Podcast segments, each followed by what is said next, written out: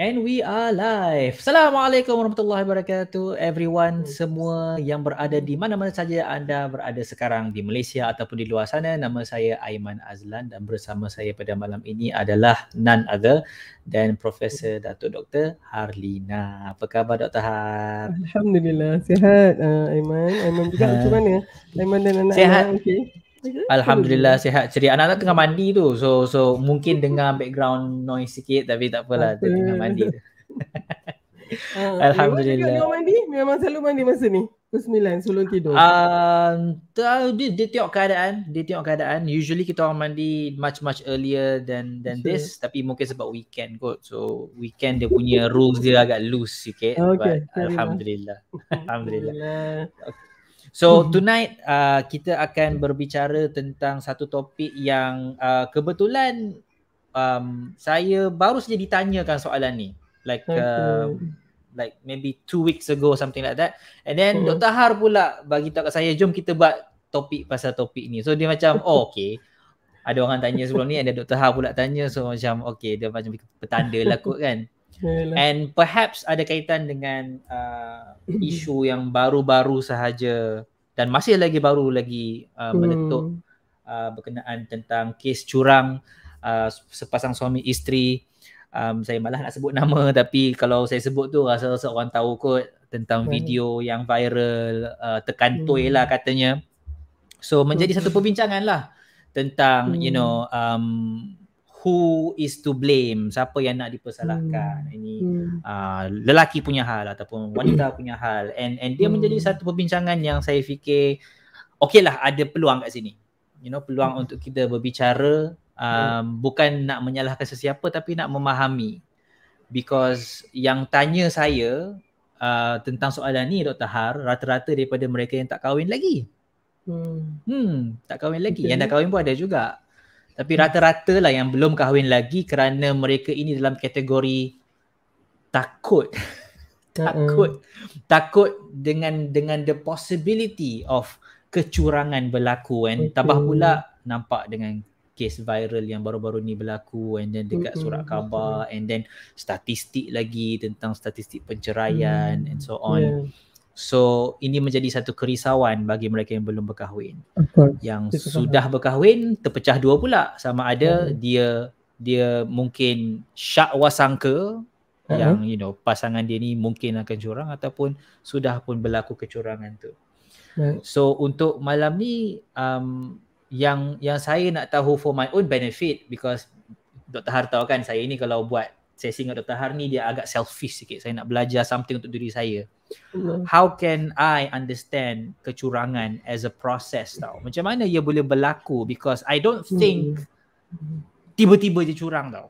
Betul. it doesn't ha- it, it doesn't happen that way you know human Mm-mm. beings are, are not are not um uh, program macam tu dia dia bukannya macam tiba-tiba nak buat sesuatu especially Mm-mm. sesuatu yang yang as as painful and as um, apa nama memecah amanah seperti kecurangan so saya, saya nak cuba faham lah So itu sedikit sebanyak daripada kenapa topik ini dipilih dan sedikit sebanyak pasal uh, background orang yang berminat nak tahu pasal topik ni.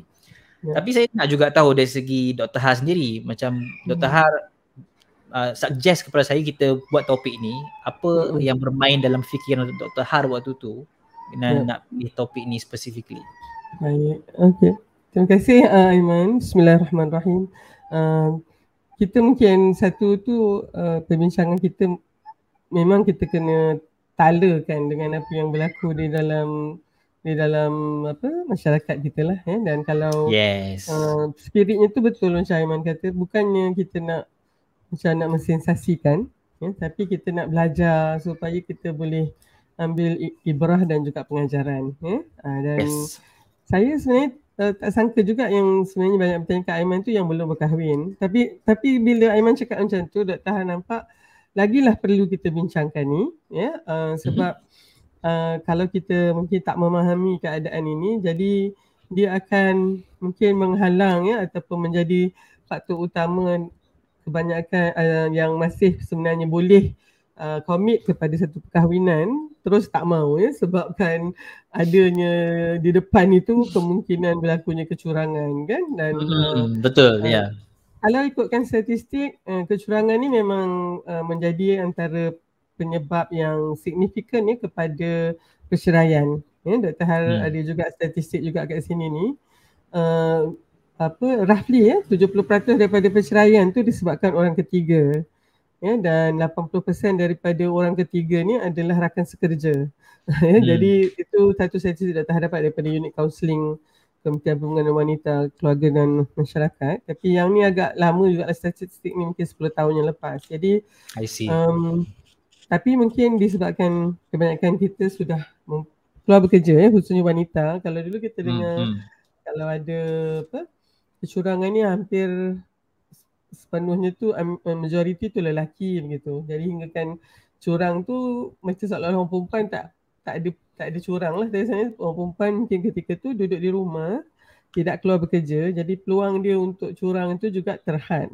Ya, dan mungkin kalau kita tengok cerita orang dulu-dulu cerita orang putih dia punya kecurangan isteri ni selalu dengan postman ataupun jiran sebelah ya yeah. jiran tengah plumber ya yang datang buat hmm. pipe dia atau milkman ya yang hantar susu yang datang ke rumah dia. Ha, tapi hari ini wanita juga keluar bekerja maka uh, perkara ini menjadi satu yang uh, apa menjadi satu yang juga uh, membabitkan wanita juga ya dan dan kita mungkin tidak menjurus kepada aspek gender tu. Ini kita hmm. curang ni boleh berlaku sekiranya ada orang kata uh, perencah-perencahnya maka boleh berlaku kecurangan. Gitu gitu yang yes. Dr. Har, uh, Dr. Har nak, nak put ya uh, premis yang di awal ni.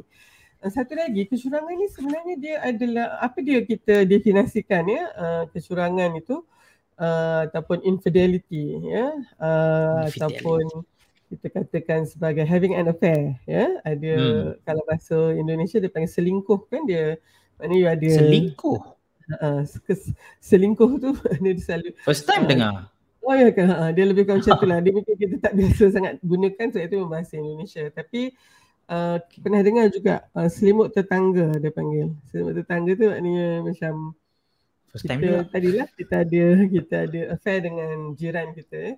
So yang okay. ini sebenarnya yang yang Dr. Ha rasa sangat penting untuk kita lihat di sini ada adanya uh, pecah amanah ya uh, breach of hmm. trust yes. uh, maknanya breach of expectation of uh, relationship punya exclusivity maknanya bila hmm. kita berkahwin uh, maknanya uh, banyak yang kita akan share dengan pasangan kita ya yeah. uh, tapi kali ini uh, antaranya keintiman kita rahsia sebenarnya apa kecurangan ni dia bukan hanya aspek uh, hubungan seks saja ya Aiman yes dia ada juga kecurangan dalam konteks emosi ya mm-hmm. uh, dan dan ini yang dinamakan sebagai non sexual uh, uh, infidelity tapi uh, dia boleh lead dia boleh akhirnya menyebabkan adanya hubungan zina dan juga apa uh, hubungan kelamin di luar apa perkahwinan yang sah tu ya. Jadi jadi uh, apa yang apa yang penting di sini adalah uh, adanya pecah amanah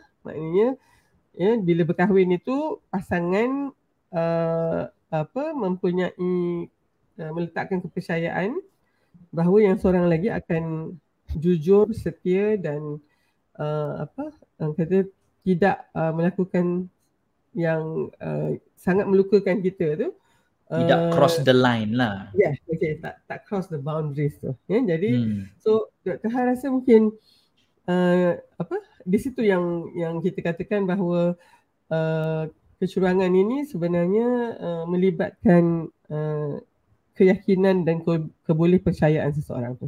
Dr. Ha berhenti yeah. kat situ dulu Aiman. So silakan.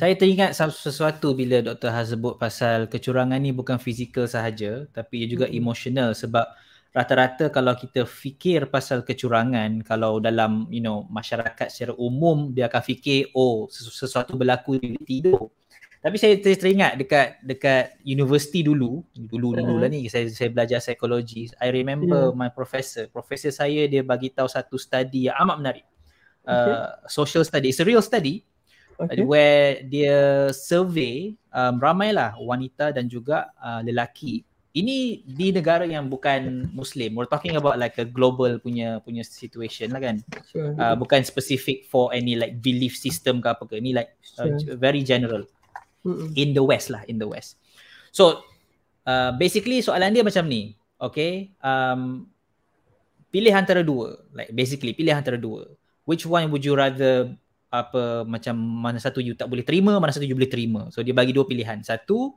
you punya pasangan tidur dengan orang lain okay Mhm. dua you punya pasangan berfoya-foya dengan orang lain Mhm. Okay, so dua pilihan eh. Pilihan yang pertama itu physical intimacy ada. Ada sentuhan, uh, ada ada ada apa sexual act di situ, right? Mm-mm. Itu physical. Yang kedua tak ada nothing physical. Nothing physical. Boleh jadi dia just chat dekat WhatsApp, you know, Uh, yeah. uh, they just they just uh, berfoya-foya, you know, call calling, right? Mm-mm. sayang-sayang, right? Panggil each other with like sweet names, tapi no physical, nothing physical. So dua Okay. pilihan diberikan. And interestingly, uh, the researchers the researchers found gender differences. You know, ada perbezaan jantina. On Okay. average, on average, yang lelaki Mhm. dia tak boleh terima kalau ada physical act. Hmm. Dia tak boleh Hmm. terima kalau ada physical act. Kira macam kalau start berfoya-foya, eh, I'm still okay with that. Mhm. Asalkan jangan Mhm. sentuh. Jangan sentuh sudah.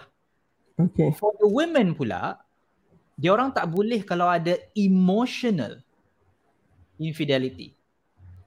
So yang berfoya-foya tu dianggap dikira uh, For emotional. a woman, for a woman on average, no. That's crossing the line. Kira macam if you uh, macam buat one night stand but no emotion, nothing, no emotional Oh. ties at all. One night stand macam tu saja, pergi uh, touch and go. Um, they can probably still forgive you.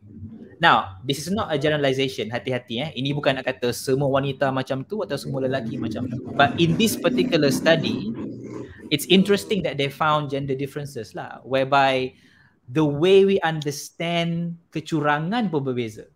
Like for you and for me may not be the same. Kita mungkin rasa Mhm. macam curang is curang lah. Aku saya faham lah curang tu macam mana kan. But you may not know yang mungkin bagi pasangan you curang is something different. You know, you mungkin tengok gambar perempuan lain dekat social media dikira curang. Bagi dia. Hmm. Bagi you macam apa masalah kan? Bukan sentuh dia pun. Okay. Just just like picture dia dia and and liking liking picture ni Dr. Har uh, this is Yeah. a bit of a interesting trivia information Mhm. uh, among my audience okay among my audience kalau wanita ini Mhm. antara concern mereka yang paling kerap saya terima Hmm. orang yang concern apa um, laki saya ni duk follow account-account perempuan seksi Hmm. Hmm. dia duk like gambar perempuan seksi dia duk tengok gambar perempuan seksi Okay. Now, saya bukan nak buat sebarang andaian but but if we would entertain a, a hypothetical situation, okay? This is hypothetical. I don't have any evidence. Mm-mm. It could be possible yang di sini ada perbezaan dari segi persepsi. Macam macam Dr. Ha mulakan perbincangan lah. They define curang tu apa. Because Mm-mm. mungkin bagi si wanita itu curang. Curang tu. Mhm. Salah you tengok perempuan lain tu. Yeah. Bagi lelaki tu mungkin kata, apa masalahnya? Tak kacau siapa pun. Saya duduk dekat bilik tidur saya seorang-seorang dekat phone saya, apa salahnya? Tak sentuh Yeah, dia yeah. pun. Tak beranak pun dia tu kalau saya tengok dia. So the idea of having clear definition tu, right? To Okay, understand like for for you this is your line. For me this is my line. Right. And and to respect each other's line means that you don't cross the other person punya line bukannya your own line. Bukan nak kata asalkan asalkan saya tak cross saya punya line okay lah. No, infidelity is about crossing that person punya line. So I guess the first thing bila Dr. Har buka about definition, I think for all couples out there, you have to discuss line dia kat, kat mana. Di Hmm. mana line dia, right? Because bercakap tentang apa sensitivity setiap manusia ni dia mungkin berbeza-beza. Jealousy Mm-mm. for example, right? Untuk setengah Mm-mm. orang pandang sahaja pun dia tak boleh terima, Yeah. right? Um, untuk orang yang lain pandang is nothing as- asalkan jangan sentuh dia. So definition is is important lah. So um we uh, establish yang crossing the line itu adalah the guide to understand kecurangan. But then specifically for each couple uh, mungkin couple yang mendengar malam ni you have to be clear about each other punya line tu apa. So this is where communication is very key lah. And nak buka perbincangan tu pun memerlukan uh, uh, quite a high level of trust because you nak membuka oh, yeah. you know vulnerability masing-masing right okay talking about vulnerability ya kan ah dia, dia sebenarnya bila kita berkahwin kita dah berikan kasih sayang ya kita punya kepercayaan dan niatnya memang semuanya til jannah kan Maknanya kita of ingat course. kita nampak journey kita tu nak ke syurga tu berdua je. Tiba-tiba ada orang hmm. ketiga. Kenapa ada orang ketiga antara kita ni? Ha, ya? Dan orang ketiga yang dimasukkan ni maknanya bukanlah ibu mertua ke ataupun ya uh, orang ni tapi maknanya orang ketiga ni adalah uh, orang yang ya kita lihat telah merampas ha, ya dia punya words tu merampas ya kasih very sayang common. perhatian very common term yes yes uh, pasangan kita tu yang sepatutnya diberikan pada kita sekarang ni dia bagi pada orang lain ha, gitu kan hmm. jadi yang itu tu yang buatkan tapi mungkin mudah juga kita nak lihat bahawa uh, macam apa uh, Aiman cakap dia bukannya overnight dia perlahan-lahan ya di situ ada kerenggangan uh, renggang renggang renggang renggang macam soft tu lah kalau misalnya renggang dia tu tak berapa sangat tak muat orang tapi bila dia makin jauh makin jauh eh boleh muat seorang lagi Ha, ya? Hmm, yeah. Dia slow, slow jadi, je. Ha. Uh, jadi tu analoginya lah. Jadi mungkin kita pertama sekali, saya suka sangat apa yang Dr. suka apa yang Aiman cakap tadi tentang identifying your boundaries and your your lines tadi tu. Uh, dan di situ mungkin satu yang boleh, yang perlu dibincangkan di awal perkahwinan. Eh? Macam yeah. uh, kita kena tahu jugalah apa yang buatkan kita rasa sangat vulnerable tadi. Ya, sebabnya bila uh, kan kita ada rejection ya doktor baca I'm sure Aiman pun rujuk yang sama bila government institute dia kata uh, infidelity ni dia ada cascade dia ada step dia dia ada anak-anak tangga dia I think we have to yes. talk about that ya uh, yes. tapi uh, dalam apa yang ditulis daripada anak tangga pertama sampai yang terakhir tu yes it's all about dah dah, dah pre-nota dah okay itu yang Dr. Han rasa bukan Aiman yang belajar dari Dr. Han saja. Dr. Han pun banyak belajar daripada Aiman. Ya. Jadi tu I think that that reciprocal benefit yang kita dapat telah dah bertahan dah setahun kan. Ini masuk tahun yang kedua. Ini tahun kedua. Kan? Season 2. Season 2. yeah.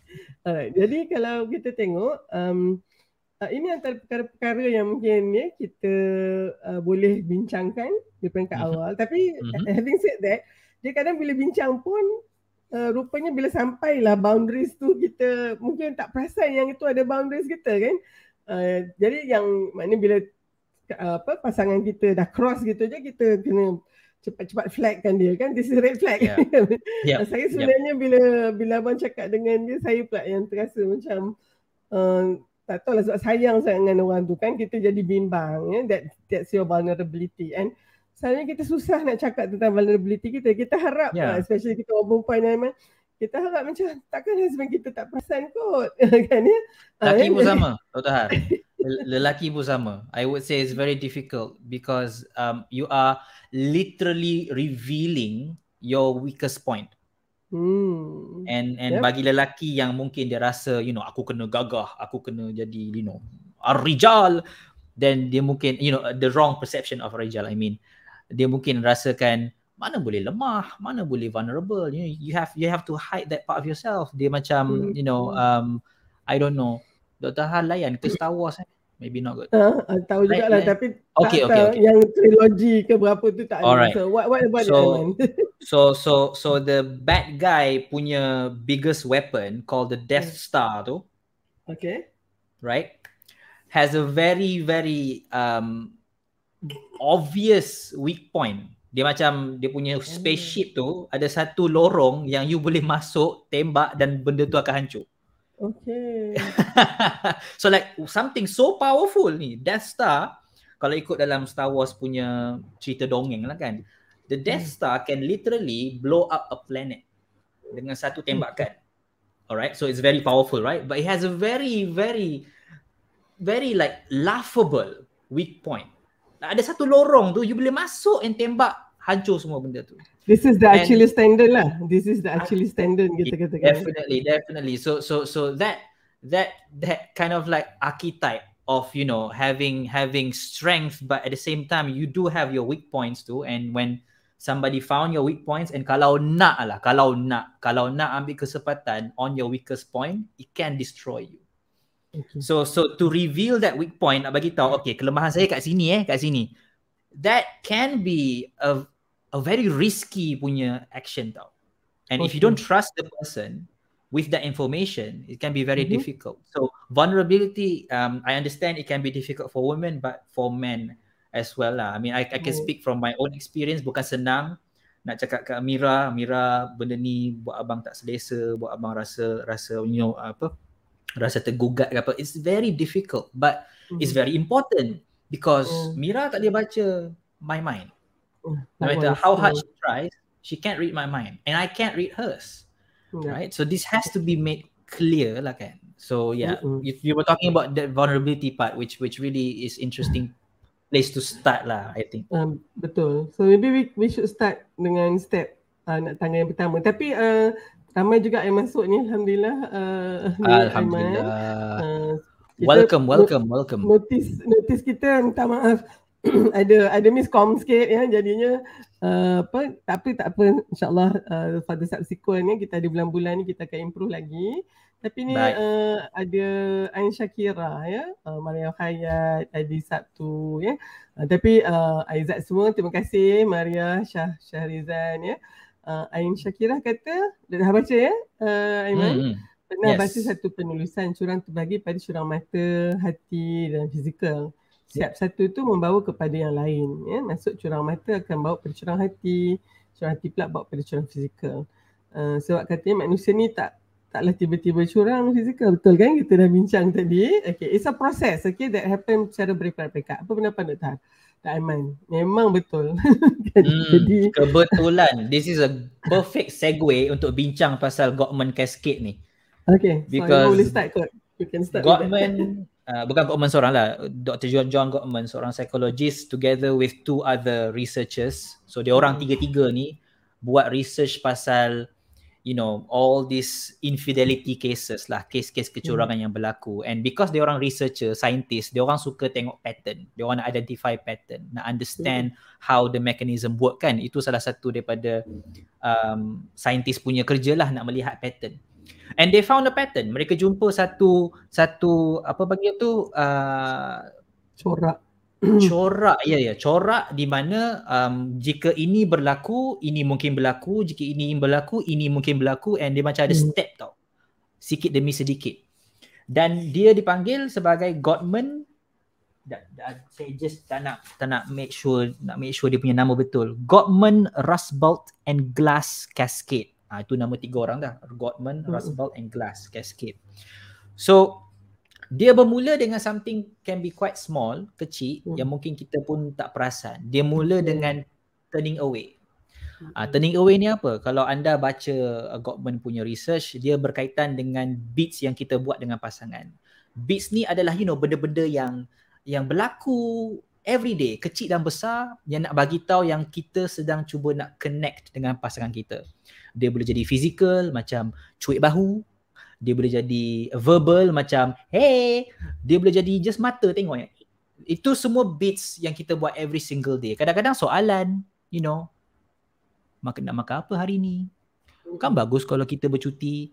All those things dipanggil beats you know besar dan kecil beats dan pasangan kita dan kita sentiasa buat beats ni because kita sentiasa nak berhubung connect with each other kan Hmm. And proses ini berlaku uh, dengan bermulanya kita buat tak layan dengan beats dia.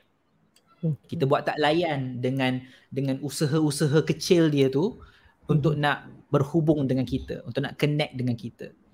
Dan usaha tidak melayan ini dia boleh jadi dengan dua cara. Satu, buat dek je, like ignore terus.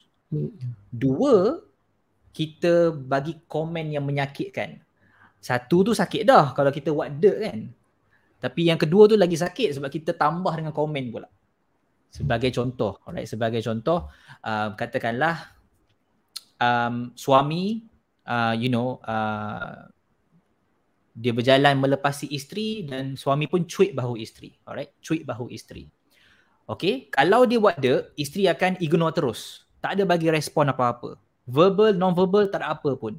Cuit bahu dia dia buat dek sahaja. Itu dipanggil turning away daripada beat yang suami buat. Okay? Suami ke isteri ke dua-dua boleh jadi. Tapi kalau dia turning against ah ini dia tambah komen pula. Sebagai contoh suami cuit isteri isteri kata abang ni apa hal buang terbiak ke bang? Okey, itu itu itu lagi lagi tambah. Dia bukan yeah. setakat buat dek, dia siap uh, bagi kritikan lagi. So itu lebih hmm. menyakitkan. Berlaku sekali, dua kali tak ada masalah. Tapi kalau bagi John Gottman, benda ni bermula bila ia berlaku berkali-kali. Ya, yeah, berulang. Berkali-kali. Sehinggalah, sehinggalah orang yang asyik bagi beats ni, dia, dia, dia, dia, dia dah, dah jadi tawar hati lah. Hmm. You know, Asyik bagi beats tak dilayan, asyik bagi beats dia dia serang balik, you know. Boleh jadi kepada suami, boleh jadi kepada isteri. Di situlah bermulanya step pertama dalam cascade ini. Bila beats yang pasangan berikan, baik isteri baik suami, berkali-kali tidak dilayan sehingga kan dah jadi tawar hati dah. Dah cuba cara berkias, dah cuba cara direct, semua tak dilayan. So itu bermulanya lah daripada turning away tu. Nak buat gila-gila ke Dr. Har? Uh, boleh, boleh juga. Jadi okay. ada data okay. tengok ada Itu macam lapan, lapan step. Yes, kan? ada. Satu, dua, tiga, empat, lima, enam, tujuh, lapan. Yes, yeah. ada lapan step. Okay. So, so tu yang pertama. Okay. okay. Uh, tapi sebelum tu, uh, uh, Aiman, Dr. Harjas bagikan an overview macam mana step ni sebenarnya. Uh, ya? Yes, tapi good Aiman idea. dah start yeah. dengan satu. Okay. Dia yeah. sebenarnya bermula dengan apabila kita sebagai pasangan dia panggil bidding partner kan kita yang kita yang memulakan ni uh, bila dah tak dilayan begitu ya, ataupun diberikan pula respon-respon yang melukakan menyakitkan hati yeah. kita tu yeah. uh, kita punya keperluan ya untuk berbonding uh, untuk ya uh, ikutlah bahasa-bahasa cinta kita kan semuanya tak dilayan maka sebenarnya uh, kita merasakan bahawa pasangan kita tu tidak memenuhi lah ya kita punya keperluan kita. Ha, ya. Dia bukannya apa uh, keinginan tau. Itu keperluan. It's your need hmm. sebenarnya kan? Connection kita perlulah tu. nak di nak apa dan kalau ini tadi macam Aiman kata sangat tepat ya. Dia kena berulang-ulang. Ya kalau sekali je agaknya kita katalah agaknya uh, pasangan kita Back penat kan? Hmm, penat, ataupun yeah. ada masa ada. Tapi kalau berulang-ulang dia akan menghasilkan satu rasa rejected ya. Kita rasa ters, tersisih dan terpinggir ya. Dan ini kalau uh, ini menyebabkan vulnerability tadi, kerentanan oh, kita yes. tadi. Kita sangat rasa expose di situ kan macam bertepuk tangan sebelah bertepuk apa uh, sebelah tangan saja hidung tak mencung pipi tersorong-sorong kan uh, jadi yes. itu kan peribahasa yang sangat men- me- me- melukakan hati kita dan kita rasa uh, very insignificant ya kita rasa kita yeah. tak, tak penting dan unwanted. Pada hal itulah vulnerable, insignificant and unwanted tu adalah satu perasaan yang sangat pahit sebenarnya ya. Okey. Kemudian uh, berlakulah di situ ya bila dah lama-lama makin tawar begitu dia start mula melihat keluar dan dia akan compare. Dia start dengan comparison sebenarnya. Dan itu satu yang yeah. Dr. Har banyak artikel Dr. Har uh, uh, tengok the comparing tu sebenarnya is a that's the that's the turning point sebenarnya dia start compare. Orang lain bagus lah kan uh, uh, katalah dia pergi office kan uh, suami dia tak pernah kata cantiknya baju tutup matching dengan tudung tu tiba-tiba office boy dia sama ah ya dia punya dia punya apa uh, uh, yalah mungkin dia bos uh, dalam satu department ke uh, uh, junior yang bawah dia uh, tegur. Cantiklah puan tudung puan tu ha? dengan baju matching je kan Lepas tu kadang ketelah dia bawa anak dia kan siap, eh anak kan adik ni. Ada kan yang pandai mengayat macam ni. so so dia Allah dia Allah hai kan. Ah dah mula dah. So dia akan start comparing. Ah dan kemudian adanya emotional distance, maknanya adanya emosi yang dah mula merenggang itu tu yang dah kata tadi. Bila macam yang Ain cakap tadi lah bila adanya ya curang mata, curang segala yang tu tu dia lead kepada ya kita punya kerenggangan itu dengan mudah senang saja ya kita ada orang lain dan akhirnya kita betray lah ya kita uh, apa kita yep.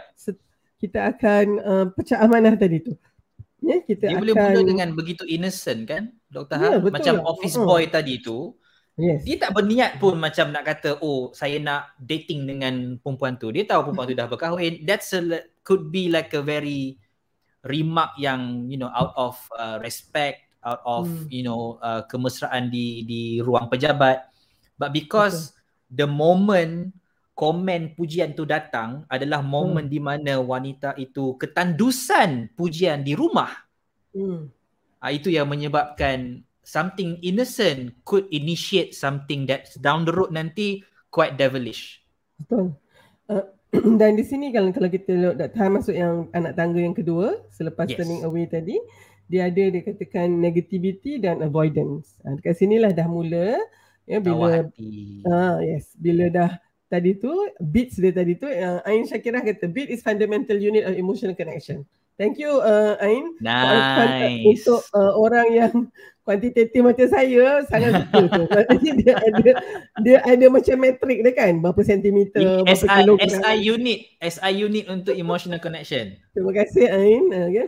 uh, jadi kalau misalnya banyak kali buat beats ni lepas tu semuanya macam you tak tak layan jadi connection tu dah mula ya uh, merenggang dan dia akan menyebabkan negative state of mind. Uh, ya uh, kat sini ni dia akan lihat semuanya negatif lah kepada pasangan dia dah.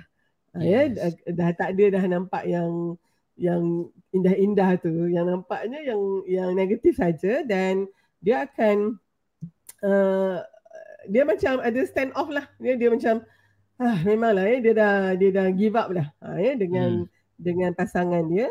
Uh, maka dengan di sinilah nanti dia akan um, banyaknya memang teruskan dengan turning away dan turning turning against tu uh, maknanya dia yeah. dia akan dia dah tak try lagi dah kemudian ada satu lagi ni uh, Aiman yang dah baca atau Aiman dapat ke dia tu this will lead to self disclosure uh, so apa ni play juga self disclosure ni apa less ni macam less self disclosure uh, Dr. Har oh okay less self disclosure okay tapi yang uh, I read another one, dia kata you start to disclose yourself to other people.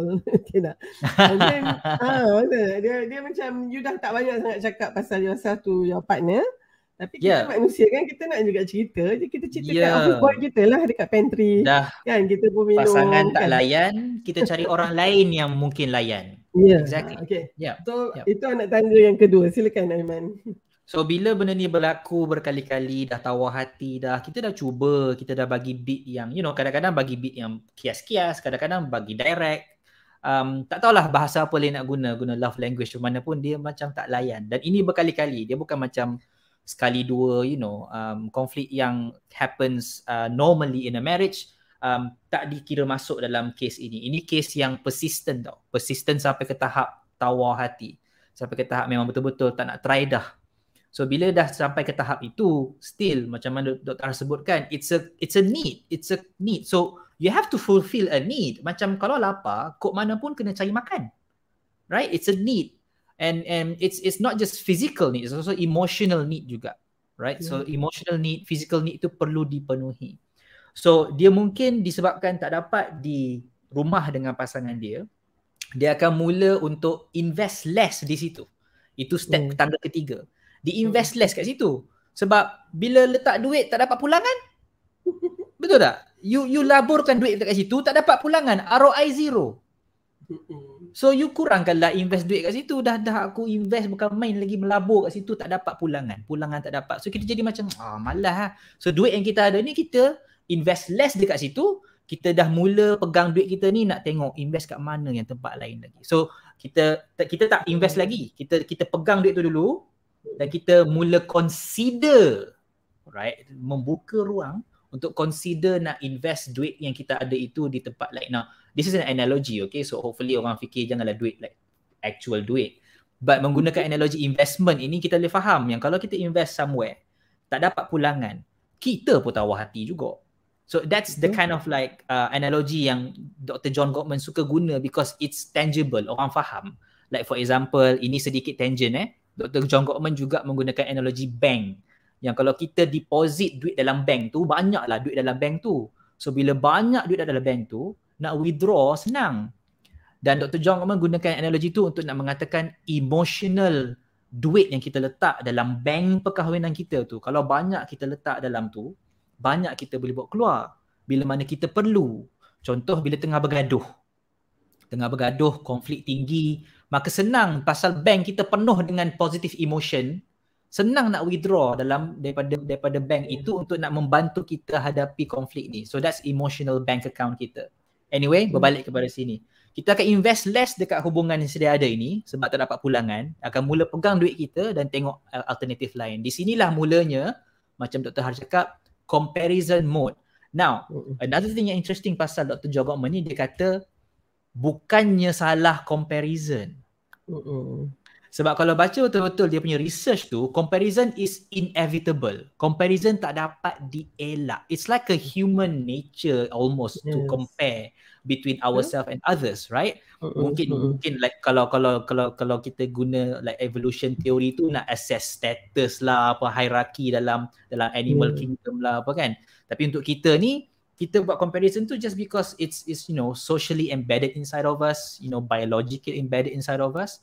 No, it's not the comparison because Dr. Joe Gottman juga bagi nota dekat sini. Healthy couple juga compare. Yeah. Cuma bila dia compare, katakanlah saya compare Mira dengan perempuan lain. Healthy couple, bila dia compare tu, dia tak dia tak nampak perempuan lain better than wife dia. That's the key. Like if you compare your husband dengan other men, you tak nampak other men as better than your husband.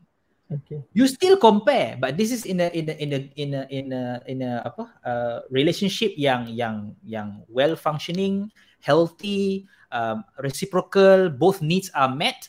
Ini yang berlaku. Cuma di sini, because your needs are not met, now you semakin banyak negative perception terhadap mm-hmm. pasangan you sekarang. And mulalah bila banyak negative perception dengan pasangan sekarang, we will see the grass is greener on the other side. Ha, ada orang dia sambung itu pepatah uh, apa English kan ada orang sambung the grass is greener on the other side because you don't water your grass. Memanglah oh, sana lagi hijau. You, you don't you don't water your own grass. Memanglah sana lagi hijau. This is perfect to this analogy because you dah berhenti dah nak water your grass because what's the point? Tak dapat tak dapat ROI kan? You dah mula tengok grass yang sebelah kat rumah jiran tu hijaunya, comelnya. Yeah. Cuba tengok tu dia pegang tangan isteri dia, suami aku tak pernah pegang tangan aku. Dia dah mula dah mula dah mata melihat keluar. Right? Mm. Tapi belum mm. belum apa-apa lagi ni. This is just mm. this is just like another step. Another step, you know, another step. So that's that's number three, tangga ketiga. Okay. Investing less, comparing more. Investing less, comparing more. Uh, dah tahan mungkin sebelum pergi ke tangga empat tu yang apa yang kita invest tadi uh, uh, Aiman analogikan dengan duit macam tu kan. Dan sebenarnya yeah. in real life tu dalam couple ni dia invest less time less emotion less trust yes. less hope. Uh, dia dah dia tak dia sebelum ni kan kita kita letakkan harapan kita kan di dalam rumah tangga tu things dan, more valuable than money lah. Betul. Uh, jadi dan comparing more tu uh, masa ni kita uh, tadi ya kalau mungkin Dr. Han boleh just share pengalaman Dr. Han ni uh, sebenarnya memanglah bila Dr. Han kena pergi conference pergi luar negara kan 10 hari kadang 2 minggu kan um, Dr. Han pada awal-awal tu ingat kot tak tak perlu tetapi and then I realise it is is important ya mana untuk telefon rumah uh, macam mana sibuk pun kita kan nak tanya khabar semua especially nak tanya uh, Ustaz Zolah ya. Uh, macam mana dia kan. Uh, lepas tu uh, tak ingat masa datang pergi Spain and you know, masa tu dekat uh, apa uh, Malaga you know. Uh, a very uh, nice cantik lah ya uh, dekat situ. And uh, conference tu untuk European punya Medical Education Association. Jadi semualah hmm. yang datang daripada ni And as, as always lah kita jumpa lah orang yang handsome, handsome tinggi-tinggi, hidung mancung semua kan. Itu, European uh, kot. and then Nathan cakap lah, uh, uh, uh, lah yang handsome-handsome tapi tak ada yang yang apa handsome abang lah abang seorang je yang paling handsome you know so now Dr. Han cakap tu memang true from my heart tapi Dr. Han tak perasan macam mana pentingnya rupanya uh, kata-kata tu pada ustaz you know yes. bila Dr. Har balik dia dia bagi tahu dia kata bila Har cakap tu dia jadi macam okay uh, uh, sebab rupanya dia rasa vulnerable juga sebenarnya kan. Yeah. Uh, okay. Yeah. So that's very so, true. Bi- saya uh, so, 100% so bila, sokong Dr. Zul, uh, Ustaz Zul. jadi bila Dr. Har tahu yang macam tu tu, so Dr. Har memang mana-mana pergi berapa lama pun uh, it sounds macam childish kan macam eh takkan macam budak-budak tapi it's important. Uh, you know, yeah. so kita kena kita kena macam uh, reinforce ya yeah, bahawa kita sebenarnya yeah. tak ada fikir pun this man ya yeah, um you know they of course lah mungkin lah dia orang handsome ke apa ke tapi pada mata kita sebagai isteri ni suami kita tu juga. Ha, ya? Jadi so itu itu I think this is when you compare but uh, yang ini kalau misalnya dalam keadaan yang kita sebut ni mula menuju kepada satu ya keadaan hmm. akhirnya curang tadi dia dah compare tu dah mula compare dalam konteks uh, melihat suami apa pasangan dia sangat kurang ya dibanding dengan lesser than yang dia, uh, tu tadi mata yes. Aiman kata mata dah pandang keluar. Okay. Yang keempat, uh, yang keempat ni kan Aiman bila doktor baca tu, oh, eh, uh, dia start feeling less dependent. Maknanya dia punya perasaan dah dah tak bergantung lagi dah dengan pasangan itu. Okay.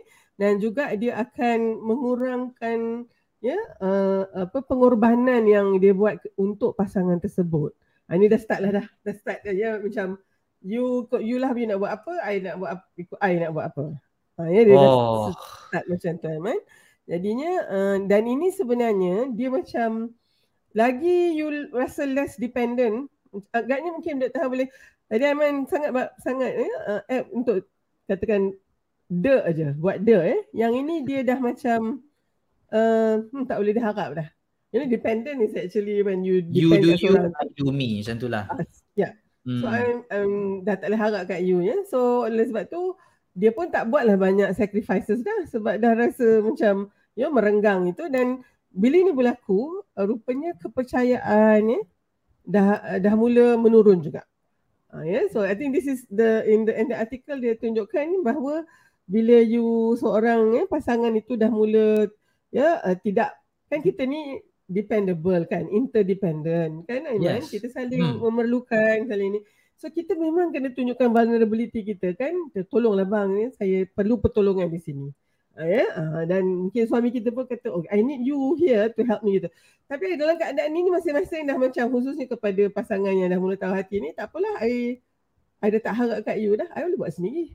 Uh, ya, uh, dan kemudian dia dah, dia tak adalah buat sacrifices ni kan, yang maknanya macam dia mendulukan yang seorang lagi begitu.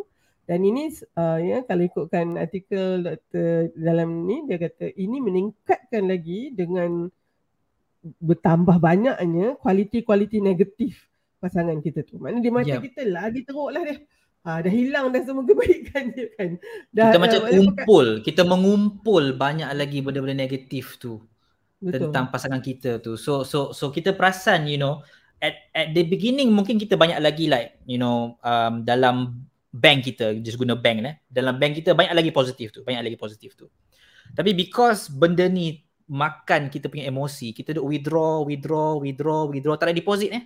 Withdraw withdraw withdraw withdraw withdraw. Bank kita akan lingkup lah. Asyik hmm. withdraw withdraw withdraw. Tak ada benda nak letak dalam bank tu. So bank tu daripada zero withdraw lagi. Jadi negatif pula sekarang.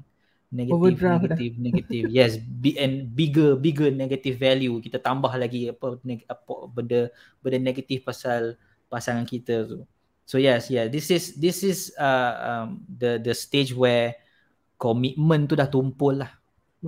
Komitmen tu sudah tumpul. And and saya saya perasan benda ni berlaku. Oh, it's quite sad juga. Um, it can happen in the beginning of a marriage, uh, where komitmen tumpul pada awal. You know, they they don't they don't even like nak bersama. You know, Uh, hmm. this is a case where mungkin family um, uh, quote unquote convince them to marry each other but i don't see that any different other than forced marriage you know? And it, this happened uh, quite recently juga with with somebody that i know personally and agak sedih lah sedih. So so this this guy baru je kahwin like baru. Sh- they should be in honeymoon phase. They hmm. should be in honeymoon phase tau. Baru sangat sangat sangat But then the way that this person explained the marriage to me, sebiji macam ni. Sebiji macam ni. Like like you buat kerja you, I buat kerja I. It's, it's quite sad. It, it can happen, uh, you know, in the beginning, in the middle, after 20 years. Yeah. It, it happens when commitment dah tumpul. You don't want to like sacrifice and invest for your partner tu. And I think this is an, another point to to negate the fact that once you dah kahwin, you boleh lepas tangan. You know, some people Okay. some people think yang aku dah dapat dia dah nak usaha apa lagi? Buat apa nak mengorak dia lagi? Buat apa nak beli-beli hadiah apa bagai? Dah dapat dah dia, kita dah sign kontrak dah, dah bersama dah halal dah. Buat apa lagi nak nak nak woo your partner lagi? Oh, But okay. but I would argue against that because you know syaitan lagilah akan kerja kuat untuk make sure you berpecah. Betul. So therefore you have to work 10 times maybe harder untuk nak make sure you stay together. So bila komitmen dah tumpul ni I mean it's quite sad for me to even read the the the theory.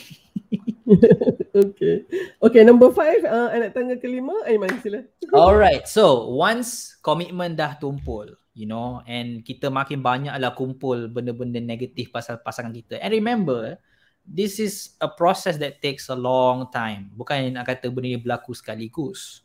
So, kita yang menonton perbincangan malam ini, just be sure to understand adakah kita berada dalam mana-mana stage ini. Kalau kita safely can say and honestly can say, no, cakap Alhamdulillah. Alhamdulillah, I'm not in this process. Tapi kalau kita katakanlah dah mula perasan, oh aku dah mula perasan dah. Dah mula perasan dah. Bila buat beat je tak dilayan, buat beat je tak dilayan, buat beat je tak dilayan. So you you can understand, oh aku mungkin berada di proses permulaan proses panjang ini.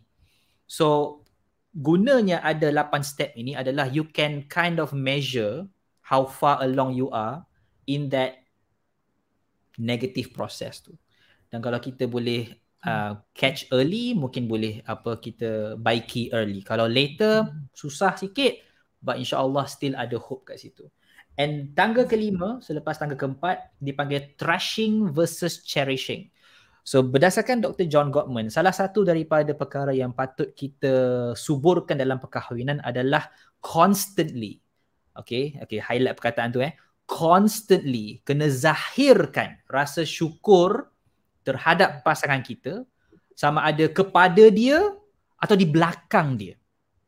Okay, maksud dia, you know, um, basahkan lidah kita dengan puji dia, cakap terima kasih, hargai dia.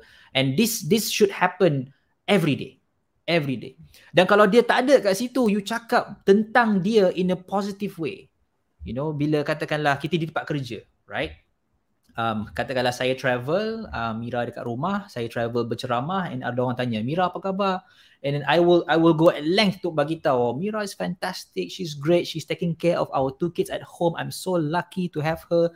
So dia tak ada kat situ. Mira tak ada. Mira tak dengar apa saya cakap benda tu.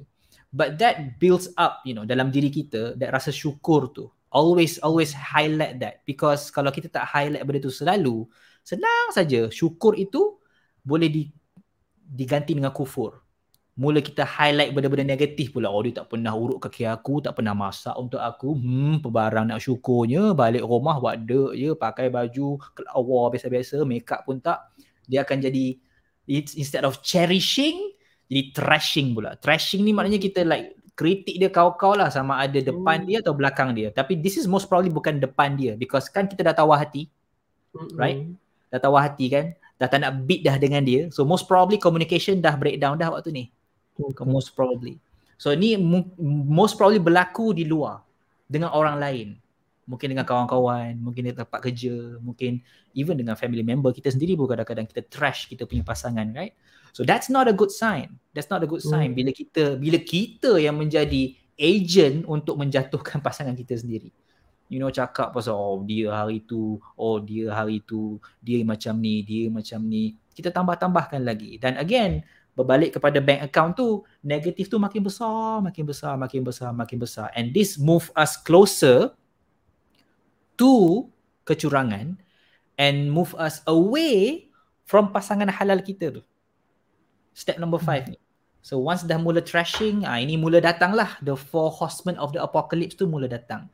Criticizing defensive stonewalling and apa satu lagi tu? Hmm, content Ah, contempt rasa menyampah ya, yeah, contempt. Hmm. Yes, contempt. Uh, four horsemen ni dah mula datang. Keempat-empat kuda tu datang and dia bertambah-tambahkan lagi rasa rasa tak suka kita pada pasangan and maybe at this stage at this stage dah mula keluar rasa benci kepada pasangan. Uh, mula-mula mungkin kita rasa macam tak suka, you know, tak apa berkenan dengan apa dia buat. But slowly kalau kita menyiram pokok itu, membaja pokok itu dia boleh membesar untuk menjadi benci pula and step kelima hmm. itulah dah mula cakap benda pelik-pelik di belakang pasangan kita mula komplain lah dekat kita punya colleague ke dengan kita punya hmm. kawan-kawan ke tak kisah sama ada secara verbal atau non-verbal kadang-kadang teks je teks je ataupun letak kat social media ke apa ke it's still the same trashing hmm. is trashing and and effect dia adalah kepada diri kita sebenarnya the more you trash hmm. your partner the further away you distance diri you dengan partner. And the further away you distance diri you dengan partner, the closer you are to somebody else who's not your partner. Okay, yang ni fake dia kata trash aka mengumpat. Hihi dia kata kan. Siap hihi lagi eh. Uh, okay, memang... fake. Tu dia. Hi fake. Kalau kita, kalau kita tengok kan, um, jangan lupa uh, kalau ada anak-anak pula in between the marriage dah ya. So kita Allah. dah mula mengata uh, pasangan kita tu yang merupakan bapa atau ibu kepada anak-anak kita. Hmm. Uh, ya? uh, jadi mungkin uh, selalu kita sebutkan tu dalam konteks efek perceraian, impak perceraian kepada kanak-kanak. Yeah. Ya? Tapi hmm. perceraian tu juga selalunya disebabkan oleh ni tadi kan, oleh adanya affair dan seterusnya tu. Jadi ketika yang step lima ni pun agaknya kalau kita ya, uh, nyatakan dengan zahirkan dengan penuh orang kata terbuka kerak pula tu di rumah juga. So anak-anak pun dah mula mendengar lah ibunya ya menyumpah seranah trashing tadi tu trash talk uh, buat yes. ayahnya atau sebaliknya gitu ya. Uh, ibu pula uh, katalah kalau suami lah dia akan katalah ibunya ni perempuan yang tak baik begitu seterusnya. Okay. So yang keenam ni. Okay Aiman dah uh, boleh okay, saya tambah something doktor. Uh, sila. Sila. Pasal doktor sebut something saya teringat saya punya childhood. Bila doktor kata doktor kata kalau like mak ayah sumpah seranah itu itulah yang anak-anak belajar. Saya teringat one, one of the sweetest memory yang saya ada waktu kecil-kecil dulu adalah saya duduk kat belakang obviously saya duduk belakang lah kat dalam kereta kan duduk kat belakang and saya tengok depan saya saya duduk seat tengah. I still remember macam remember so vividly in my mind. And selalunya kita orang selalu berjalan jauh because rumah kat Perlis, kampung dekat Kelantan. So berjalan jauh tu is like part of the family tradition lah. Dah biasa sangat hmm. jalan jauh. And my mother always co-pilot, father always the pilot. And saya masih ingat lagi berkali-kali ini berlaku depan mata saya, ayah saya akan kacau mak. Uh, dia akan, uh, idea cuit-cuit tu datang dari ayah saya lah dia cuik mak saya dia cuik mak saya. Mak saya macam janganlah tak nak lah you know buat, buat gaya macam tu. But but it's so sweet it's so sweet. Macam budak-budak you know macam budak-budak. And I remember that I remember that so much so that saya buat macam tu kat isteri saya pula. You know you you learn from your parents um sama ada you sedar ataupun tidak all these like small small things yang yang yang you boleh sama ada tambah positivity kepada you punya relationship or boleh jadi juga you tambah negativity in your relationship from from something that you learn through observation just by observing what, how how your parents treat each other tu. So it's not a small thing tau. Walaupun waktu tu dia orang tak kisah pun saya tengok ke tak because they are so into each other kan. So but but itulah anak sentiasa memerhati you know? Betul.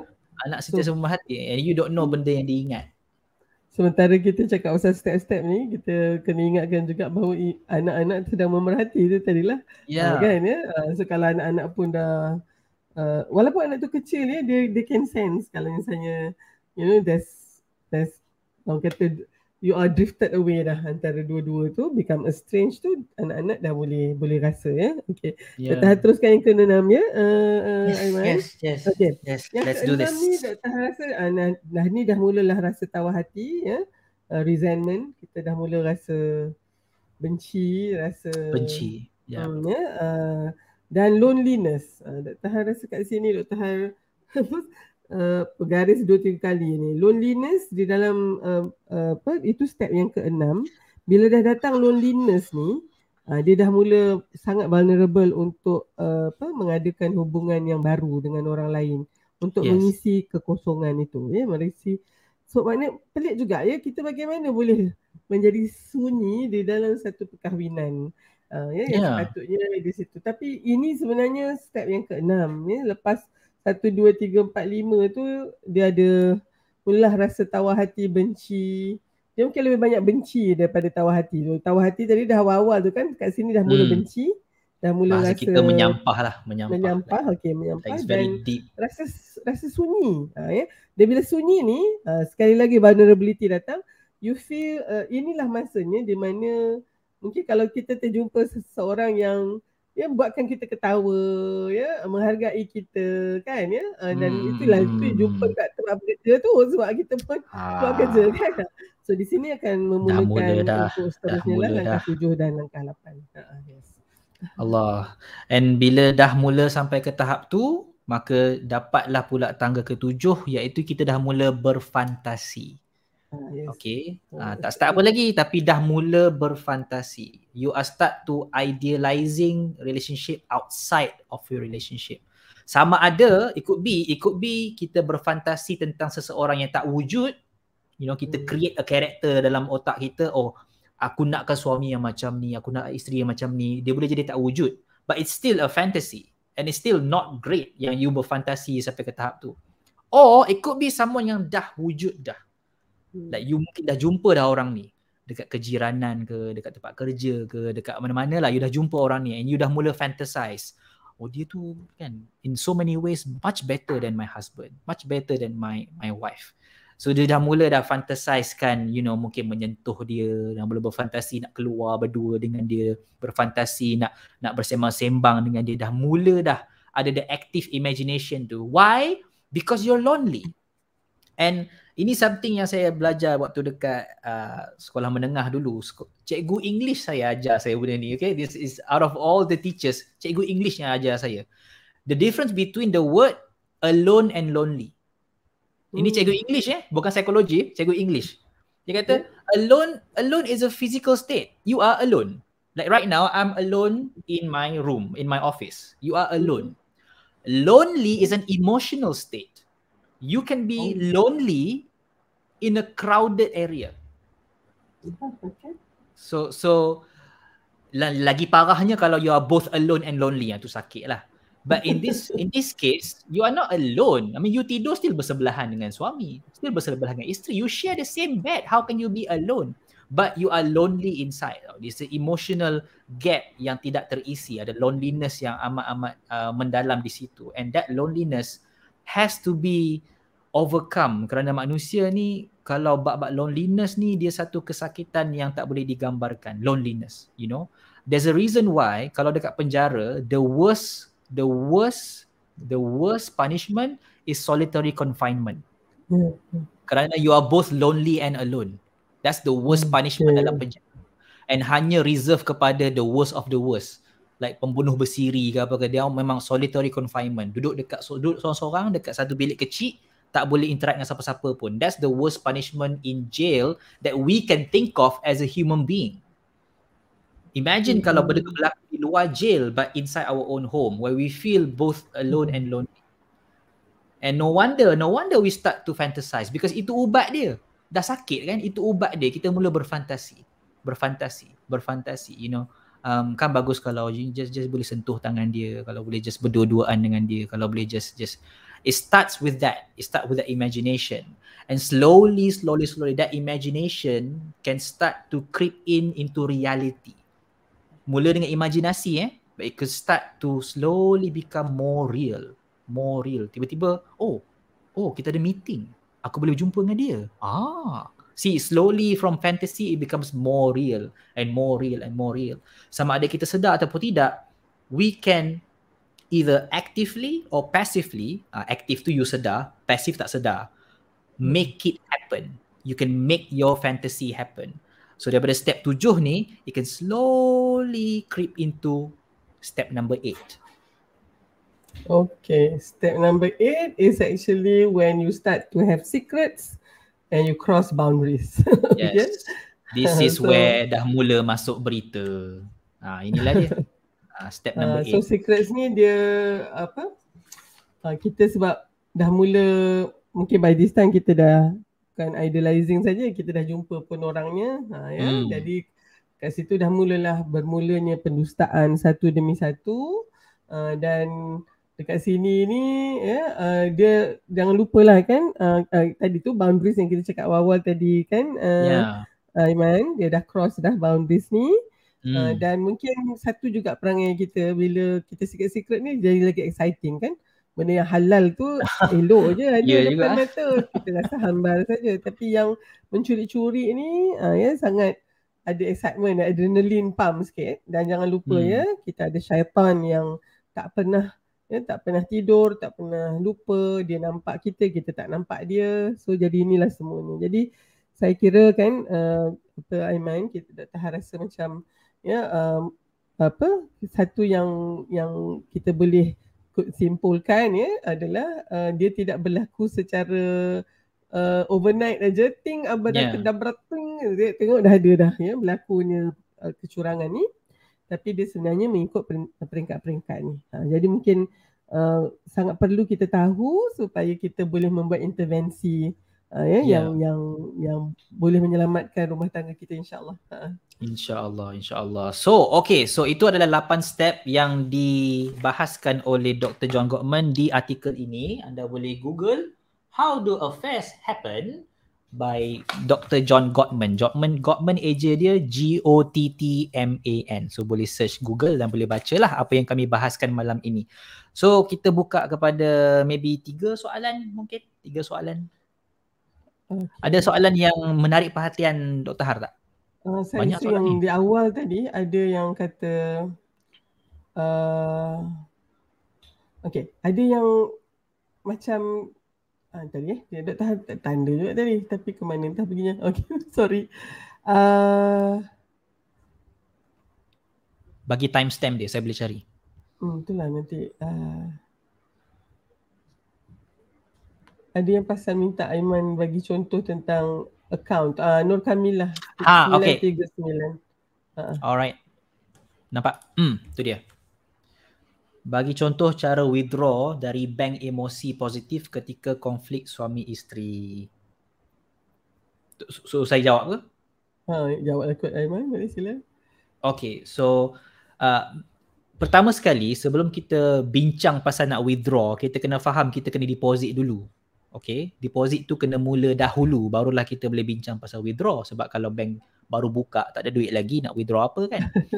so maka from day one kita suami isteri sama-sama kena berpusu-pusu depositkan uh, benda-benda positif dalam bank account itu. Ia boleh jadi dalam bentuk pemikiran, fikir positif pasal pasangan kita, perkataan, cakap benda comel-comel je, puji dia, bagi penghargaan, you know. It could be also perbuatan, you know, physical uh, intimacy kita dengan pasangan kita. Semua ni adalah yang kita panggil beats sajalah, beats. Setiap beat yang dilayan akan masuk sebagai bank uh, deposit positif dalam bank kita. Setiap bit dan bit ini kena ingat dia tak semestinya benda yang besar, tak semestinya beli kereta untuk pasangan itulah bit. No. Kadang-kadang pasangan kita uh, just just apa buat bunyi macam Allah. Macam ada masalah tu. Allah. Itu juga satu bit kerana dia sedang nak bagi tahu saya ada masalah ni, tolonglah. Tolonglah. I I need you right now you know it could be something as small as that tapi kalau kita you know tak sensitif dengan benda-benda tu kita mungkin miss opportunity untuk nak deposit dalam bank account kita alright so once kita dah ada deposit dalam bank account tu bank account tu boleh dikatakan ada duit lah now kita ada konflik dengan suami isteri right? Kita ada bergaduh dengan isteri kita. Contohnya saya bergaduh dengan Mira right? Which is normal. It happens in all relationship. Tak kisahlah relationship tu like healthy ke unhealthy ke bergaduh ni biasa. But the difference is once you have a very positive bank account, waktu bergaduh tu, you know, kan waktu bergaduh tu kita memang overwhelmed dengan negativity sewaktu bergaduh. But adanya bank itu menunjukkan yang kita boleh kita boleh withdraw waktu tu. Waktu tengah geram ni, tengah geram dengan Mira ni, tengah geram dengan Mira ni, waktu tu saya withdraw balik, ingat balik, oh Mira itu jaga anak waktu tengah sakit.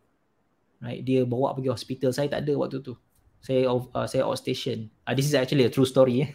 saya outstation, anak saya sakit. So Mira yang yang pergi bawa dia ke hospital. So dia dia kena ambil cuti lah waktu tu. So I remember that. I remember that. That's a positive uh, uh, addition to my bank account. So bila ada rasa macam tak puas hati ke, rasa apa ke, ingat balik benda tu, dia taklah nak kata menyelesaikan masalah, tapi dia membantu saya untuk kawal mood saya. So daripada like marah apa kan tiba-tiba jadi tenang sekejap. Dan dalam ketenangan itulah kita boleh selesaikan konflik tu dengan baik. Itu point dia. Bukan nak kata bank itu yang menyelesaikan masalah. Tak. Bank itu membantu kita stablekan emosi kita supaya kita boleh selesaikan konflik dengan tenang. Waktu itulah kita boleh berbincang dengan elok. Kan? Boleh bermusyawarah bila emosi tengah tenang lah. Itu maksud dia uh, withdraw daripada bank emosi ketika ada konflik. Ini okay. ini juga dalam dalam John Gottman punya punya explanation lah. Uh-uh. Dr. Haran Pak ada macam tiga lagi soalan yang mungkin kita boleh jawab. Uh, yes. Aiman. Satu mm-hmm. yang 926. Uh, Nur Shazli. 926. 26. Okay. Kalau, okay. Oh, Kalau menarik. dia tak break dengan girlfriend dan kahwin dengan orang lain, dan kita kata dia curang dengan siapa? okay. Um, uh, yang. Oh. faham ni maknanya, dia ada girlfriend tapi dia Aha. kahwin dengan orang lain so dia curang lah dengan girlfriend dia okay. tapi tapi oh. dia tak break pula oh. dengan orang dengan girlfriend dia lepas tu kahwin dengan orang tu sekarang ni dia curang dengan siapa saya tertarik jugalah ya soalan tu uh, oh, jadi, menarik okay. ni menarik okay, uh, okay, okay. so mungkin curang sekarang ni kita yang kita bincang ni macam dalam apa rumah tangga yang sah dan halal gitu ya tapi saya nampak juga, uh, doktor nampak juga ada banyak orang gunakan curang tu kepada hubungan-hubungan girlfriend, boyfriend. Uh-huh. Ya, uh, yang macam bertunang kan, yang masih belum makna masuk dalam tu kan. So, uh, Dr. Han rasa of course bila ada investment dari sudut perasaan itu, kita punya vulnerability atau kerentanan kita tu mungkin ada di situ nanti pasangan kita tu akan uh, apa pecah amanah tadilah dia dia tidak dia tidak uh, tak setia tadi tu kan dan untuk tu dia mungkin boleh pada level girlfriend ataupun bertunang dan yang bincang Dr. Har dengan Aiman tadi mungkin lebih kepada perkahwinan yang sah tadi ya. ya jadi yeah, yeah. Uh, mungkin kalau nak tanya soalan Syazliana ni mungkin dia, dia macam more of technical term lah saya rasa dua-dua wanita ni mungkin boleh merasa dicurangi lah kan ya uh, sebab bila you kahwin know, pun uh, uh, dia kahwin dengan isteri dia tak tahu eh dia belum break lagi dengan girlfriend dia uh, ya. jadi mungkin saya rasa di sini adalah uh, apa sebenarnya satu lagi kan uh, kecurangan adalah pilihan sebenarnya. It's your choice. Yes. ini dalam konteks ini mungkin lelaki ni kan yang dia ni uh, dia kena make a decision lah dengan siapa sebenarnya yang yang ya yang dia nak investkan tadi tu ya. Semua masa depan dia ke apa semua. Dan kalau dia berkahwin dengan seorang wanita saya rasa mungkin wanita itulah yang selayaknya mendapat segala investment tadi bukan girlfriend dia. Ha, ya jadi yeah. Dan ya. girlfriend yeah. tu pula uh, tak tahu Aiman setuju ke tidak girlfriend tu pula mungkin dia dia terpaksa lah ya uh, memang heartbroken lah kan ya tengok orang, kahwin orang lain kan ya tapi mungkin di sinilah agaknya ya jodoh pertemuan itu kan uh, dan mungkin girlfriend tu ada peluang lah lepas ni dapat lelaki yang lebih baik ke uh, jadi Dr. Han rasa mungkin jawapan Dr. Han tu macam uh, dia dia apa bergantung kepada Dr. Han rasa nak letakkan tanggungjawab ni kepada lelaki tu lah supaya dia dia kena yeah. dia punya dia ni uh, dia tak boleh lah dapat dua-dua maksud dia begitulah kan Uh, wallahu a'lam. Uh, Aiman rasa macam mana? Okey ke? Uh, sebagai seorang lelaki um, uh, bukan bukan nak kata saya mewakili semua lelaki, saya kata saya je lah. Saya je lah. Um, saya geram dengan perbuatan ni sebenarnya. Uh, sebab sebab it's uh, playing with things you shouldn't play with, you know, and that is emotions. Of course, you know, kita boleh jawab soalan ni dengan jawapan yang agak technical, you know, kalau ikut black and white ni, you know, you tak berkahwin curang apanya. That that's black and white, right? You tak berkahwin curang apanya. Curang ni hanya dalam konteks perkahwinan kerana adanya kontrak, adanya breach of trust, pecah amanah, pecah kontrak. So that's what curang means.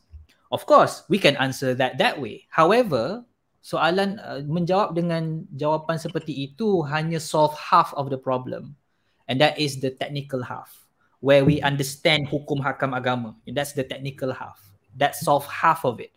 The other half yang kita tak solve adalah adalah you know this this nuances of human emotion tu. Kita tak solve that part. And that's why um, ini ini saya punya apa uh, plea ataupun ataupun uh, seruan kepada para asatizah di luar sana mereka ada kepakaran dalam bidang yang teknikal tu hukum hakam agama mereka pakar. Saya menyeru mereka juga untuk belajar tentang this human emotion part. Sebab kalau dua-dua ni ada memang cantik.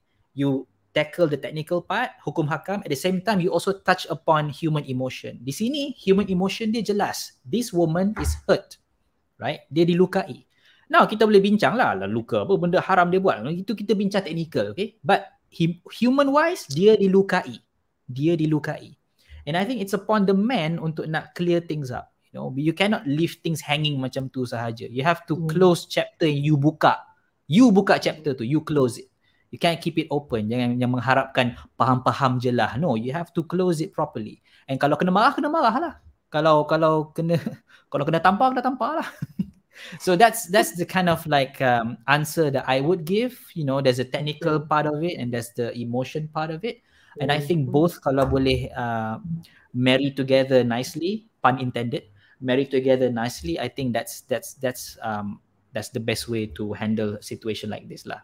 Okay. Thanks Simon. Ni Hafiz Ridwan 935. Hafiz. Uh, 935. Hmm. It's not it's not a question tapi maybe ada kaitan dengan apa yang tadi oh. kat sini ni tentang uh, surah uh, uh, ini surah An-Nisa ayat 34 An-Nisa ya. Yeah. Uh, Arijal Qawamun Al-Nisa tu kan tentang uh, dalam Islam satu cara memperbaiki relationship ialah turn with turning away. Contoh bila hmm. suami dah mula risau isteri tak setia yang kita khawatiri nusyusnya tu kan selepas dia beri nasihat tu boleh pisah ke tempat tidur. Uh, which is basically turning away kan? Uh, so um, hmm. what what is uh, what is your comment on this agaknya apa apa uh, Aiman? Hmm. Uh, saya saya nampak logik dia kat mana but konteks dia tu lari sikit I think. Kalau nak guna istilah turning away seperti mana yang Dr. John Gottman perkenalkan dalam teori dia, dia tak bermaksudkan yang ini. Turning away ini apabila adanya beat. Kena ada beat dulu. Baru turn away. Kalau tak ada beat, mana ada turning away. Macam dalam kes yang disebutkan dalam surah An-Nisa, saya bukan ahli, tapi sefaham saya ia adalah kaedah nak menegur. Itu bukan dikira dalam situasi beats dah tu. Itu dah dikira dalam situasi intervention. Intervention um, beats ini lebih kepada situasi di mana kita nak connect dengan dia. You know benda yang daily tu benda yang harian tu yang kita buat kecil besar sederhana itu beats. Dan dalam pelbagai beats yang berlaku itu kita boleh either turning away atau turning against ataupun turning towards. Turning towards yang kita nak lah. Makna kita respon secara positif kita berikan um, layanan yang seperti mana yang diharapkan. We're not going to be able to do it perfectly all the time pasal beats kita kadang-kadang, you know, too many to count. But on average, it should be on the positive side lah. Itu yang kita nak nak harapkan dalam kita punya perkahwinan. But in this case, Hafiz, I think the context lari sikit. I see your point. Nampak you punya logic tu kat mana. But I don't see the the the sunnah yang you sebut ni as turning away. It's an intervention sebenarnya. It's not turning away. Okay. Uh, Mariam Hayat 9.45 PM.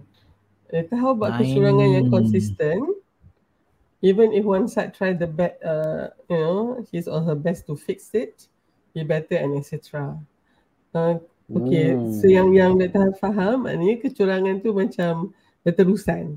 Ya, walaupun maybe Aha sebelah pihak lagi ni cubalah ya nak nak memperbaiki macam tu kan. Ya. Yeah. Uh, so, saya nampak kecurangan ni dia memang kedua-duanya ada ada ada saham kepada uh, situasi tu ya. Dia, hmm. dia bukan seorang saja yang bersalah yang selagi saya seorang tu boleh kata saya awak macam tu tu sebab saya curang.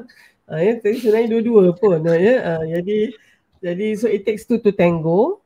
Uh, yeah. okay? The fact that kecurangan tu berlaku sebenarnya kedua-duanya ada ada contribution kepada masalah tu sebenarnya. Itu satu mungkin yang sangat pahit untuk ditelan tetapi itulah juga ya. Uh, jadi hmm.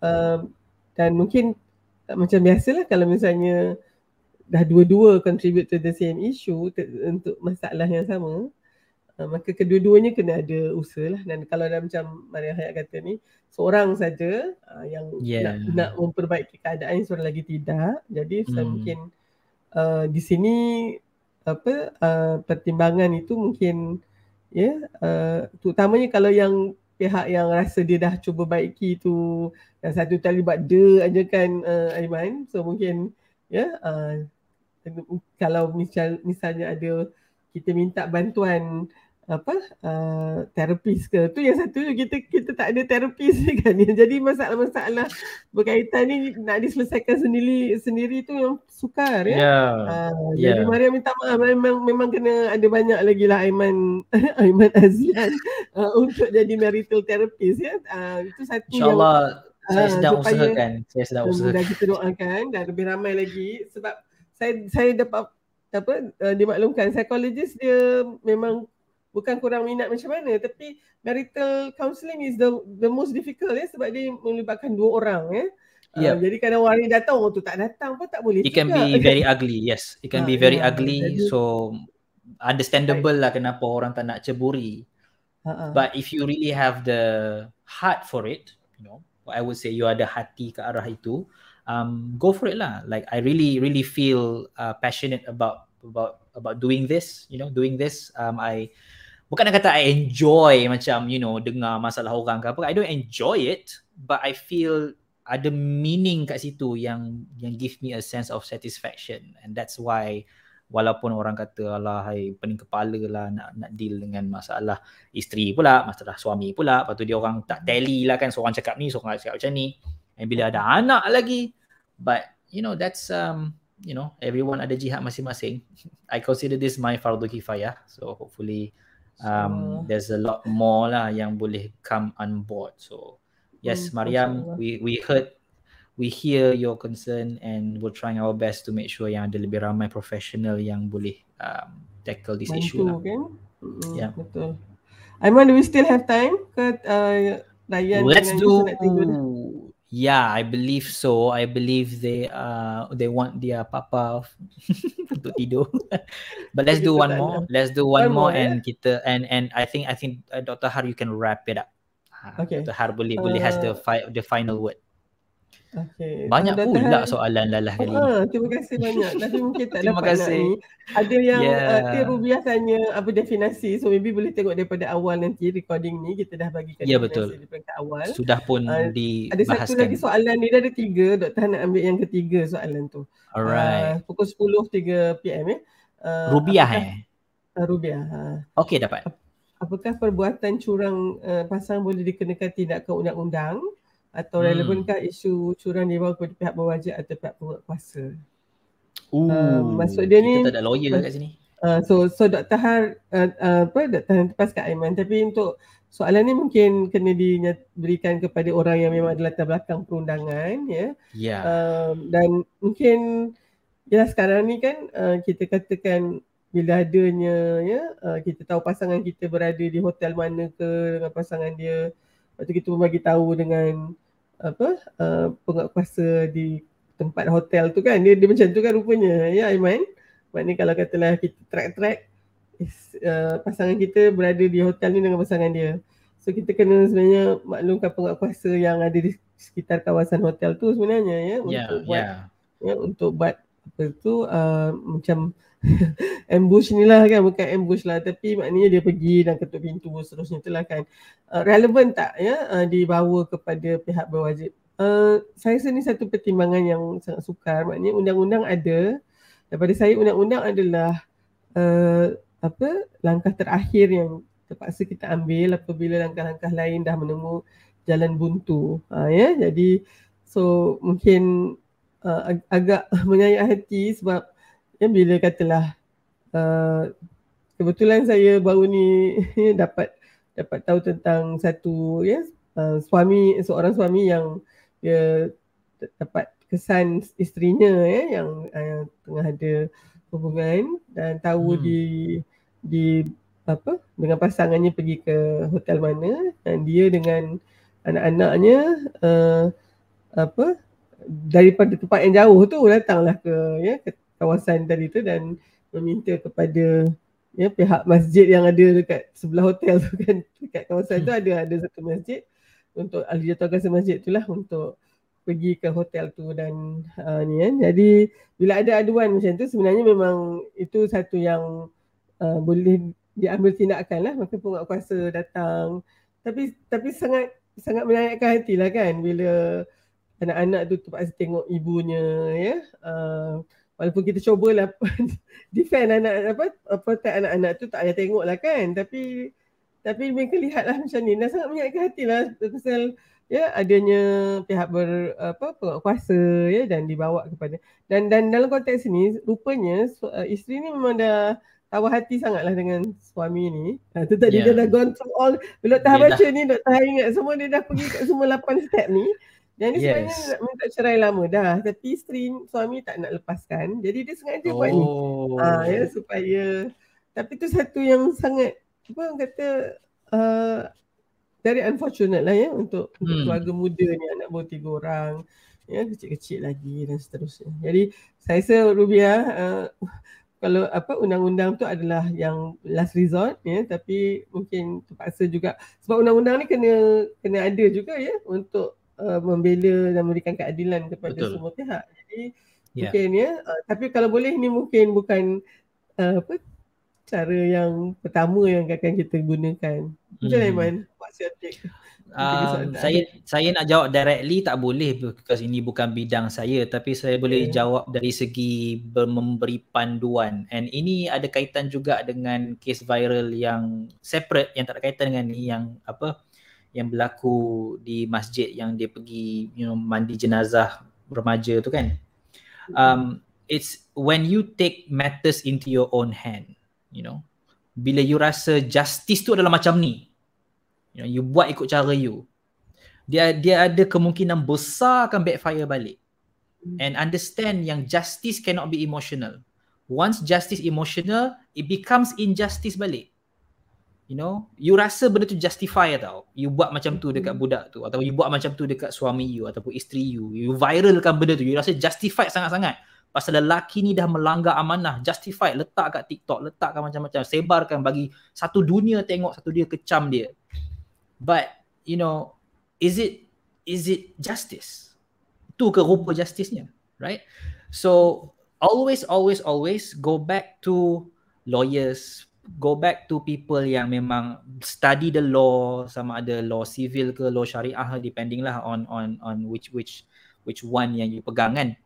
But but go back to that because seperti mana Dr. Dr. Har cakap tadi, the law is there untuk prevent ni tau, prevent anarchy prevent untuk kita buat cara kita prevent vigilante justice you know vigilante justice macam Batman you know vigilante jadi buat cara dia right and of course the law is not perfect right because it's created by human beings but it's better than tak ada law langsung it's better than kita buat cara kita because at least law tu ada struktur di atasnya yang yang menyokong ada struktur ada SOP ada dia punya apa nama uh, procedure Cara kita tak ada prosedur.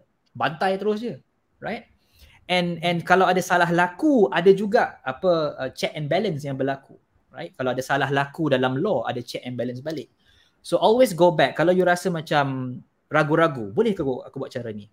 Contact lawyer. You know? And and jangan rasa segan nak contact lawyer because alamak nanti kena bayar mahal. Kalau kena bayar, bayar.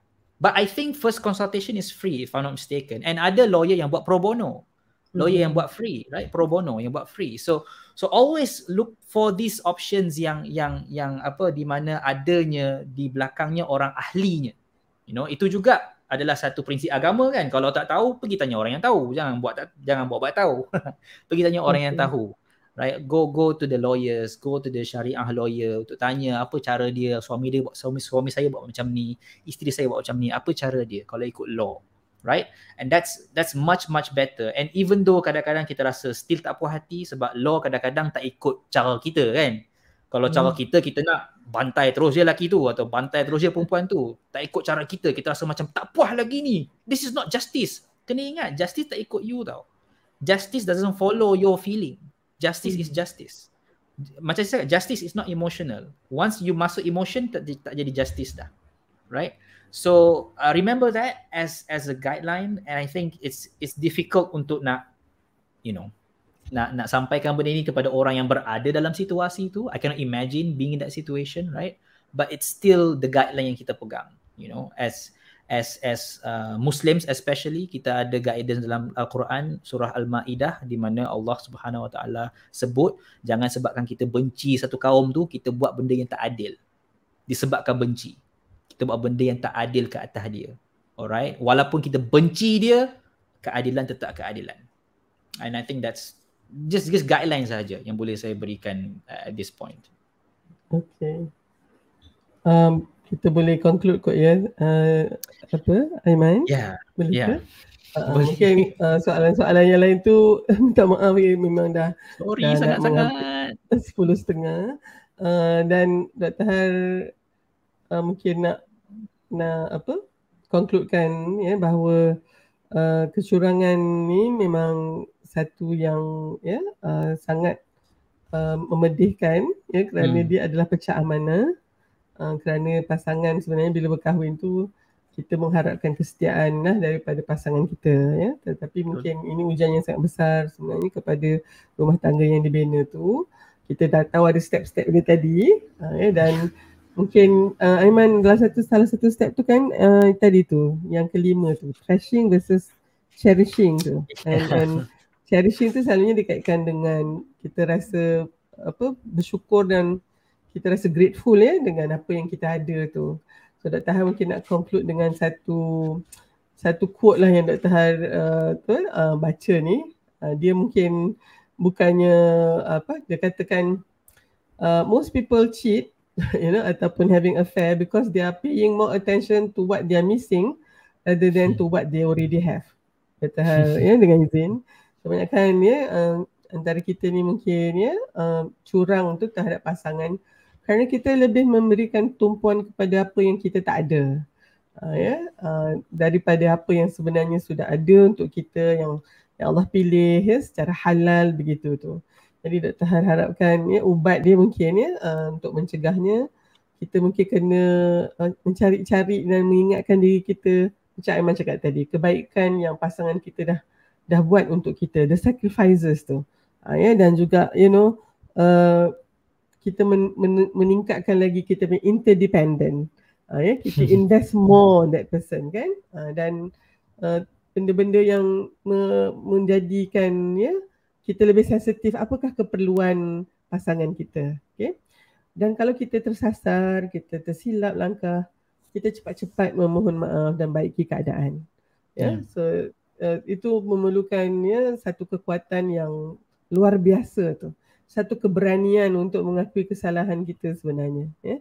Uh, dan kalau misalnya ada juga yang bertanya tentang kalau misalnya dia dah pernah curang kemudian dah bertaubat ya uh, saya saya kira kan memang uh, itu itu satu satu peluang lah ya untuk memperbaiki yeah. keadaan tetapi hmm. uh, kepercayaan ni memanglah ya dia ibarat kaca tu bila dah pecah berderai kalau kita kita lekat-lekat pun akan dia tak sama nampak, ya yeah, uh, dah tak sama, tak sama. Lah.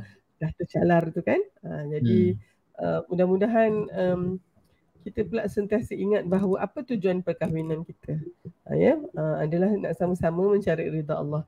Di tengah-tengah perjalanan kita ini mungkin ya dilanda ombak dilambung dengan macam-macam ombak ni uh, mudah-mudahan kita Allah bagikan kekuatan untuk uh, meng, apa kata mengotakan janji kita tu. Ya apabila ijab kabul kita tu kan itu satu ikatan yang sangat mulia sangat murni. Hmm dan kalau boleh janganlah kita mudah-mudah saja merungkaikannya disebabkan oleh mungkin ya uh, apa uh, nafsu kita ataupun kegagalan kita untuk menghargai pasangan kita tu. Wallahu a'lam Aiman. Silakan. Allah Allah. Saya uh, I I don't have anything to add. Uh, that was a good uh, summary of our discussion dan bagi mereka yang mungkin baru datang, baru dengar dengar tengah-tengah ke jangan risau recording ada di YouTube channel saya, dekat Facebook page saya dan juga di Facebook page Academy Dr. Har. Akademi tu bahasa Melayu, Akademi Dr. Har. So bolehlah tonton semula bersama pasangan ataupun kalau anda single lagi tonton bersama kawan-kawan supaya sama-sama boleh kita ambil ibrah daripada apa yang dibincangkan. Uh, kalau anda nak tahu rujukan dia boleh Google artikel ini How Do Affairs Happen oleh Dr. John Gottman. Gottman eja dia G O T T M A N dekat website dia gottman.com. Itulah rujukan yang kami gunakan sebab beliau sudah buat research untuk nak kenal pasti pattern ke, bagaimana kecurangan berlaku so anda boleh gunakan itu sebagai sebagai satu panduan and really uh, at the end of the day semuanya adalah berdasarkan daripada pilihan kita masing-masing dan hopefully kita buat pilihan yang terbaik insyaallah itu sahaja daripada kami nama saya Aiman Azlan bersama saya the honorable Dr. Professor Dr. Dr. Har alright terima kasih semua kita jumpa bulan depan pula um, giliran Dr. Har pula bulan depan yeah. uh, Februari uh, topik yang berbeza pula tapi masih lagi dalam lingkungan perkahwinan. Okay, ini couple couple bukan couple talk sorry sorry. Ini coffee talk. Tak ada kopi malam ni. Dah minum kopi dua kali dah pening kepala kau minum kali ketiga. Okay. ini coffee talk season 2 and this is our first episode. Hopefully hopefully you like it. And then next month kita buat lagi. Assalamualaikum semua. Take care. Bye bye okay